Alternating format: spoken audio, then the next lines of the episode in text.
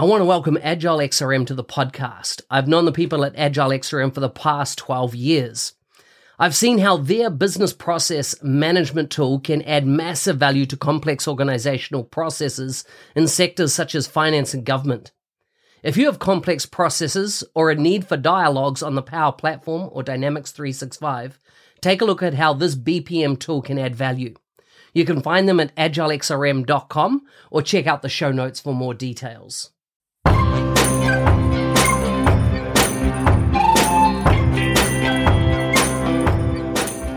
Welcome to the MVP Show. Today we're joined by a man who's not only a business apps MVP, he's also a scrum master, community organizer, event speaker, author, and successful online trainer, Neil Benson.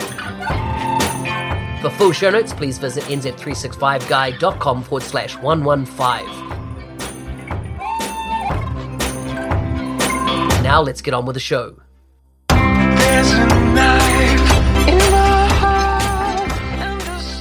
Hey there, Neil. Welcome to the MVP show. Time for take two. Thanks, Mark. It's great to be on again so soon. Again. On so soon. Sorry, uh, audience, you missed the first one for whatever reason. Part of our audio did not come through, so we're re recording this so you can hear the dulcet tones of Mr. Benson. Well, let's just consider that first one to be a dress rehearsal, and tonight this is the main show. This is the real deal. So, you know, you're pretty famous around MVP circles, Neil. You've been around the, the traps for a long time. You've published two books. You've got heavily into, uh, you know, Scrum and Agile side of things. You've got your online course. We'll we'll link to all those in the show notes. Tell me, what did you want to be, or where? What did you want to be growing up? Well, I don't think I was named after Neil Armstrong, but it's funny when you reflect back on this week's 50 years since the moon landing. I definitely, you know, wanted to grow up being an astronaut. I had lots of space books and astronaut costumes and all those kind of things. I definitely dreamed of going into space. That would have been, that would have been fantastic. Mate, it certainly would have. I just wouldn't want to be on that that one that the one or two that blew up on re-entry. No, for sure. um, so tell me, you've got a couple of children. Um, you live in uh, Queensland, specifically Brisbane, Australia. That's right. I live in Brisbane, in Queensland, Australia. So it's halfway up the east coast. And uh, uh, the nickname is Bris Vegas because it's you know the sunshine capital and fun capital of the world. Yeah, I took a cruise ship out of there once to cruise the Pacific. Totally amazing. And so, how many children do you have? You're married or you're just uh, living in sin? Ma- married to Natasha. Uh, we've been together for 20 years. We uh, have three little kids, Jensen, uh, Zana, and Mia. That's six and four and two. I, I, must get bonus prizes for remembering all of their names and ages. I reckon, I reckon. So what, what do your kids think you do? Um, my well, uh, my little boy asked me the, the, other day. He said, "Daddy, how much do they pay you for your podcasts?" I was like, "That's a good question, Jensen. I I got to ask. I got to ask Mark how much he's going to pay me for appearing on his podcast." yeah, yeah. I'll, I'll I'll blow you a kiss. There you go. um, and uh, of course, my kids helped me putting together all the Lego minifigures that I use to illustrate nice. my blog articles, my website, my uh, yeah, my, my uh, courses as well. So what? What? But what do they think you do? Like, do do have they ever discussed like why does you know Dad disappear for the middle of the day? And yeah, yeah, they know I've got a job and I go out and do Microsoft software stuff, and I've got my podcast and I do online courses. They they know all of that and they help me out with a lot of it. So they're getting fairly clued in. I love to you know teach my kids the value of hard work, so they don't get any pocket money. They collect the recycling, they help me with the grass, they wash the car, they do chores around the house, and they get paid, and that's the that's the way it works. Uh, you know, you just reminded me. Stephen Covey, you know, uh, you know, had a family meeting with and, and and talked about how do you kind of share responsibilities in a home, and I liked this. Um, what they did is that as a family, they sat down and basically created a list of everything that has to be done to make the home work. This is everything from paying the mortgage to cutting the lawns to uh, you know all these type of things. And then they they basically put them out on post-it notes and said, okay, we each need we each live in the home. Who who needs to contribute what? And so um, he took the mortgage payments, right? Because the kids couldn't pay the mortgage and there were certain things that they couldn't do. So that obviously the parents took them. But what it naturally left were the chores that the kids could p- pick up. And it, you know, gave them a sense of responsibility to being part of this family and home. That this was their contribution, just like daddy and mummy had their contributions. I just thought it was such a really good way to get them to, rather than task them with something, but they actually felt like this was their part of the home contribution. That's very cool. So, what's the best lesson you've learned from whether it be a parent, family member, maybe a mentor, or somebody you've worked with in business? What do you reckon the best lesson in life you've learned from somebody else specifically, rather than just a book or something like that? Oh, I was before you said not a book. I was going to mention a, a book that I read when I was in my twenties. Benjamin Graham's Intelligent Investor. Um, it was probably a twenty dollar investment, and I've made a million dollars from that book. So that was a fairly good investment. Um, and I took my little boy along to Joey Scouts tonight. So Joey's is the part of the scout movement you can go into. So boys and girls between five, six, seven years old. And I was in the scout movement um, throughout my childhood, and I learned some wonderful lessons there about teamwork, about leadership, about serving others, about helping my community. And yeah, I couldn't name a spe- specific event, but I had some great scout leaders and taught me a lot. Wow. Okay. Okay. So, yeah. So, what what age did you start in Scouts in? So, I started in the Scouts. I was a Beaver Scout back in Northern Ireland, and I was six years old. Yeah. Wow, that's so cool. That's so cool. As in, uh, I, I, do think it's something that we don't see as much these days. I hadn't, I haven't heard of the word Scouts in so many years, but obviously, still, still a program that exists. Sea Scouts is another one, isn't it? That's right. Yep. Okay. Okay. So, how did you get started in Dynamics, if you like, because I assume you started in Dynamics here across other areas of Microsoft business applications now. But how did you get started? I was originally a sales guy. Uh, let me, you won't believe this, given my position on a certain recruitment company, but I started out after university as an IT contract recruiter. No way! Oh man, you're you're kidding me. This shocks me. I don't think I've ever admitted that in public before, but there you go. Uh, you heard it here first, folks. Um, so I started basically in sales. I used a my first CRM application was called Cardbox, and I kept notes on all the candidates and all the calls and all their skills. I loved it. It was a really good system. You could search and find people and check their availability. And then uh, I kind of uh, we, we got acquired. We were now part of a national group, and I'd hit my target and I was bored of well, not bored. I was fed up with a new CRM system that this new group had introduced. And eventually they, they kicked me into the IT department, said, go and help them fix it. So I did a tour of all the other offices, mapped out all their processes, made a list of all the things that we wanted to change about the software. And I produced this report. And I said, that was, I really enjoyed that. It was like a four week project. And I said, what, what is that called? And it was like, well, that, that's, you just done a business analyst's job. It's like, oh, that's fantastic. How do I do more of that? And so my sales career ventured into actually CRM software sales. And then just I became more and more technical in, in pre-sales and in consulting and eventually leading teams of developers to implement Microsoft Dynamics. So in 2000 and, 2006, I just finished a big um, project management job for Rackspace, the hosting company in the US and loved their business model, loved the, the hosting, monthly subscriptions, fanatical support. And I really wanted to do that with, with CRM software. So I phoned up Salesforce, Sage, and Microsoft. I'd done quite a bit of work with Sage. I'd done a little work, um, well, I'd heard of Salesforce and come across them and used them for a year. And both of those were pretty partner unfriendly. So Sage said, Oh, yeah, buy all the software up front from us, pay us thousands of dollars per user, and then you can rent it for whatever you can get. It's like, Whoa, that sounds pretty capital intensive. Uh, Salesforce, like, no, no, we host it. Uh, you can become a consulting partner, but that's it. Microsoft said, yep, absolutely. We'd, we'd love to talk to hosting partners.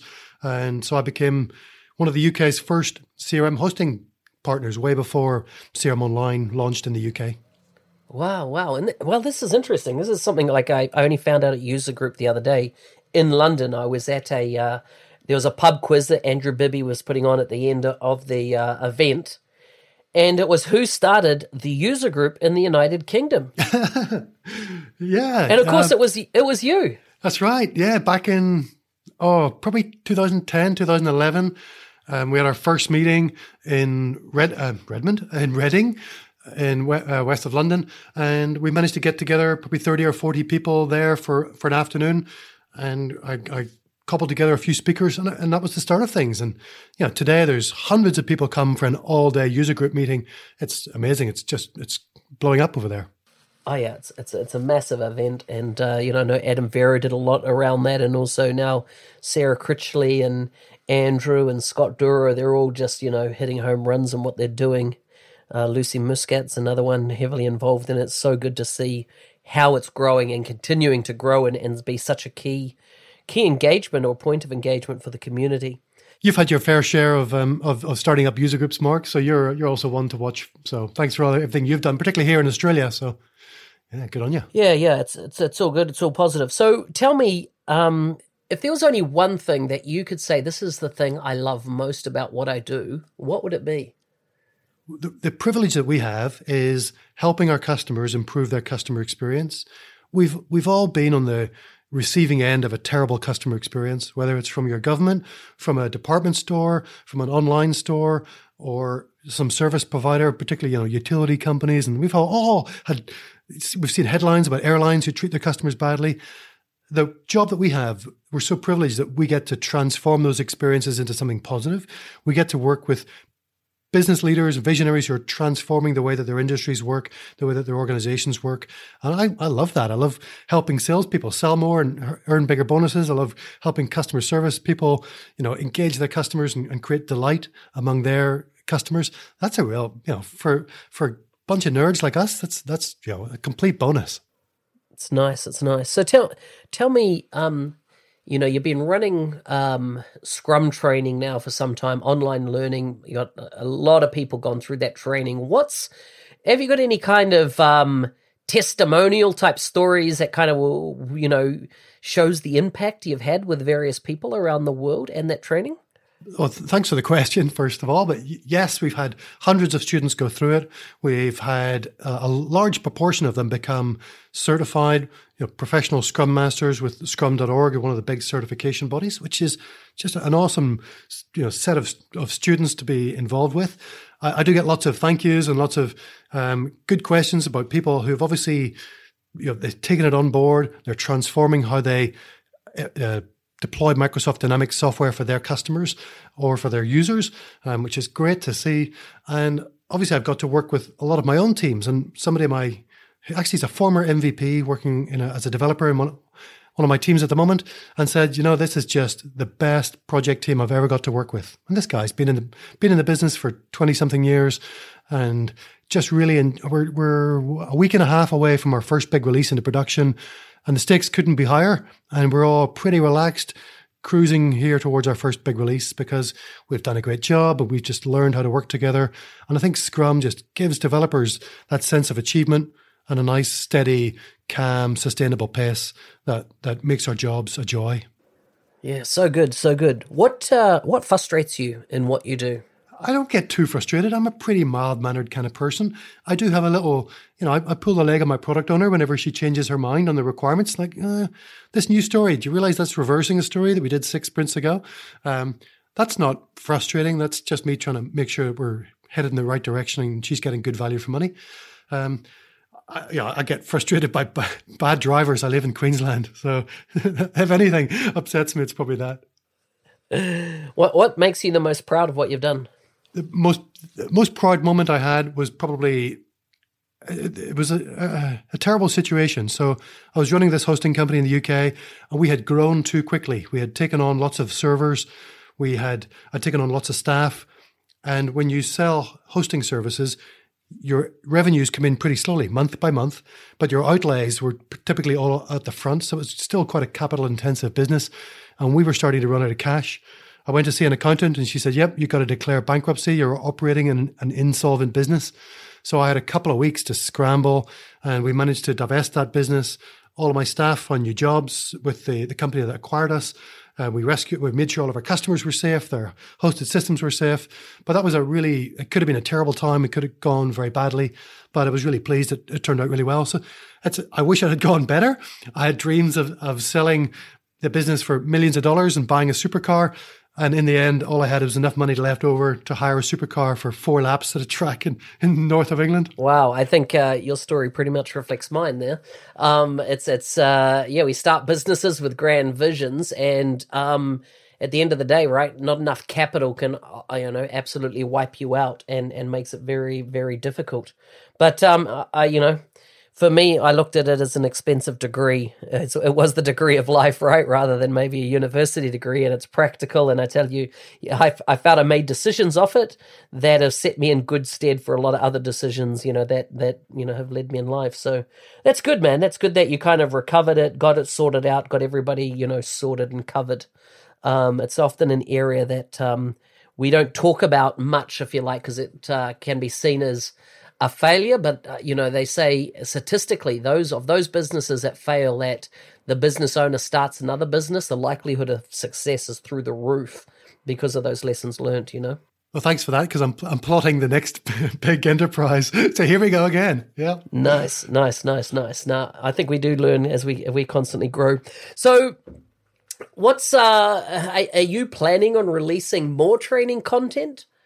I would love to. Uh, yes, I am planning. Yes, it's in the works. Um, the presentation's done. It's actually going to be a free course. So today, my I've got this Scrum for Microsoft Dynamics 365 course. I'm going to be revamping that, uh, and I'm going to also going to be launching a free course to go alongside it to talk about the benefits of Scrum and uh, some of those things. So it's a precursor to the main course. And then I've got deep dive courses planned in the future as well. So those courses are already uh, being written. In fact, I'm presenting some of the content from those future courses at the Dynamics Power Conference in Sydney uh, on the 3rd of August and then in Auckland on the 21st of August. Wow, very good. So, uh, so you're gone now. I take it these speaking gigs that you get are part of being an MVP, are they, or do you have to proactively, or do they come and ask you? How does that all work? Oh, a bit of both. You know, um, I know the conference organizers. Uh, I make sure that I'm aware of the call for papers. So, a call for papers is when a, conference organizer asks people to submit their ideas for topics for the that they're willing to present. So, I make sure I jump on those, write something that sounds exciting, relevant, uh, in demand. And as long as I've got a good idea, I'm happy to submit it. And then I've just got to figure out where I can travel and when I can go and those kinds of things as well. I've got to fit it in around my work schedule. Yeah, yeah. What advice would you give to an a person considering becoming an MVP? I, I mean, uh, and I'll put some context around this. One of the things that um, a Canadian MVP said and here, like I said, Canadian MVP because in my mind I'm like, what's his name? What's his name? What's his name? But there it is. I just got a Rick McCutcheon. it's finally come to me. He said that you know if you uh if you're a consultant and you do a nine to five job and you kind of you know you could just as much be doing this on Salesforce as something else.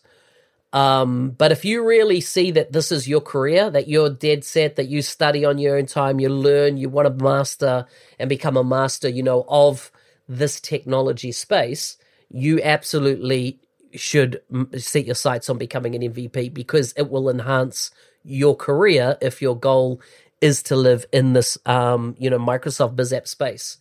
What advice then would you give to people that have made that choice that they've said, you know, we, I am going to, you know, I'm going to invest the next you know, 10 plus years of my life, and I only go to 10 years because, you know, stats tell us that people change, totally go into different industries, you know, um, or, and take different career journeys, you know, through their, their career. But let's say individuals are in that space. What advice would you give to them to kind of get to a point that they could get nominated? Well, Mark, I've been doing this for 10 years now, so maybe I'm due for a, career change. I'm the last person you want to take advice from.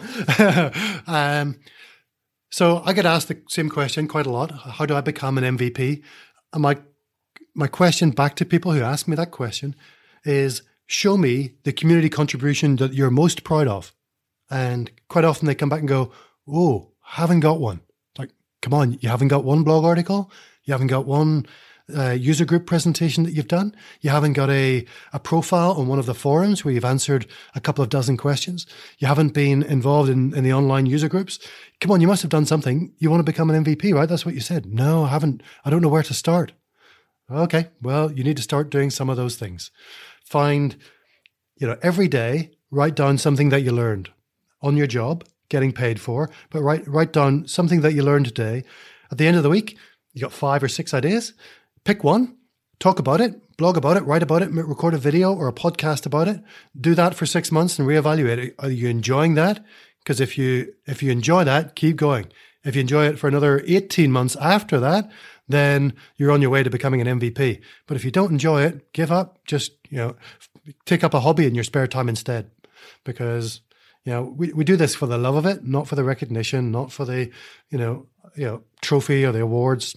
It's um it's for the love of being involved and, and giving back. So true, and I mean, you know, I, I agree that that kumbaya, you know, the love of it, etc., is really, really important part. But I've seen a lot of MVPs that became MVPs, and within you know three months were offered new roles, as an you know uh, partners sought them out. They got pay rises, not necessarily within their current employer, but were definitely there's tangible benefits, right, to becoming an MVP that. um that I mean, they're not guaranteed, but they definitely there are tangible benefits. Oh, for sure. You know, I I benefited from those, and I'm I'm really fortunate, and that's why I work so hard to stay within the program and, and keep contributing to the community. Not just because I love it, because it, it does open up doors and open up opportunities, not just to speak, not just to visit Redmond every year, but yeah, for sure. Whenever whenever I'm looking for a new role, it, it absolutely helps. It, people don't always understand what it means. Quite often, I get mistaken for a technical guru. Oh, you're an MVP. You must be able to fix our problem over here. Um, it's not always the case. Yeah, yeah, no, I get it. So uh, let's let's just go through some wrap up questions, and let's start with a doozy. I think this will be right up your alley. Uh, who do you think of when you think of the word punchable? oh, does it have to be one of the current MVPs? It can be a current MVP if you want. Yeah. Because uh, you know Matt Wedderman's leaving uh, leaving the Netherlands and he, he's not moving to Australia. He, he, looks pretty punchable to me right now. Come on, Matt, what are you doing, man? You should be moving to Australia with us. Um, no, uh, I'm not a big fan of some of the politicians that are kicking around at the moment. So I think some of those um, those folks are fairly punchable. Um, but no, I'm I'm a I'm a peaceful kind of guy. I don't go, don't go around hitting people. Okay, so what's the best piece of tech you own? So if so, you know, if there was one bit of tech that you have, what would it be? I'm pretty low tech these days. I've gone through spells of having to have the latest phone, the latest gadgets. I had a had a running watch whenever I was big into endurance running that I loved. Um, these days, I've I've got a couple of Sonos Play One speakers. Um, my kids learn to play Spotify through Alexa on that. Um, that, that, that's probably my, my best recent investment. So Alexa Dots or something like that. The, no, it's the Sonos uh, Play One. Oh, uh, okay, and so, so, so, Sonos runs on Alexas, does it? Yes, you can run Alexa or the, the Google Assistant. Both run on Sonos. Do they really? Yeah. Because I th- I thought one blocked the other from using it for a while. Um, well, the Google Assistant's recently come to Sonos in Australia, so it's probably been available in other regions a little bit earlier. you know, in Australia, we're always a little bit behind. Um, but uh, no, you can get um, the Google Assistant on there as well. Ah, okay, okay. Awesome. Good to know. Good to know. Mate, it's been great having you on the show. Before you go, um, if people want to either get on one of your courses, follow, you know, what you're talking about or doing online, how can they find you? So my online alias is Customery, which is the name of the company that I founded in 2009. So you can follow me on Twitter on Customery. That's the word customer with a Y on the end. Um, I'm Neil Benson on LinkedIn. And uh, yeah, love to catch up with any of your listeners and uh, do what I can to help them either with Scrum or trying to become an MVP.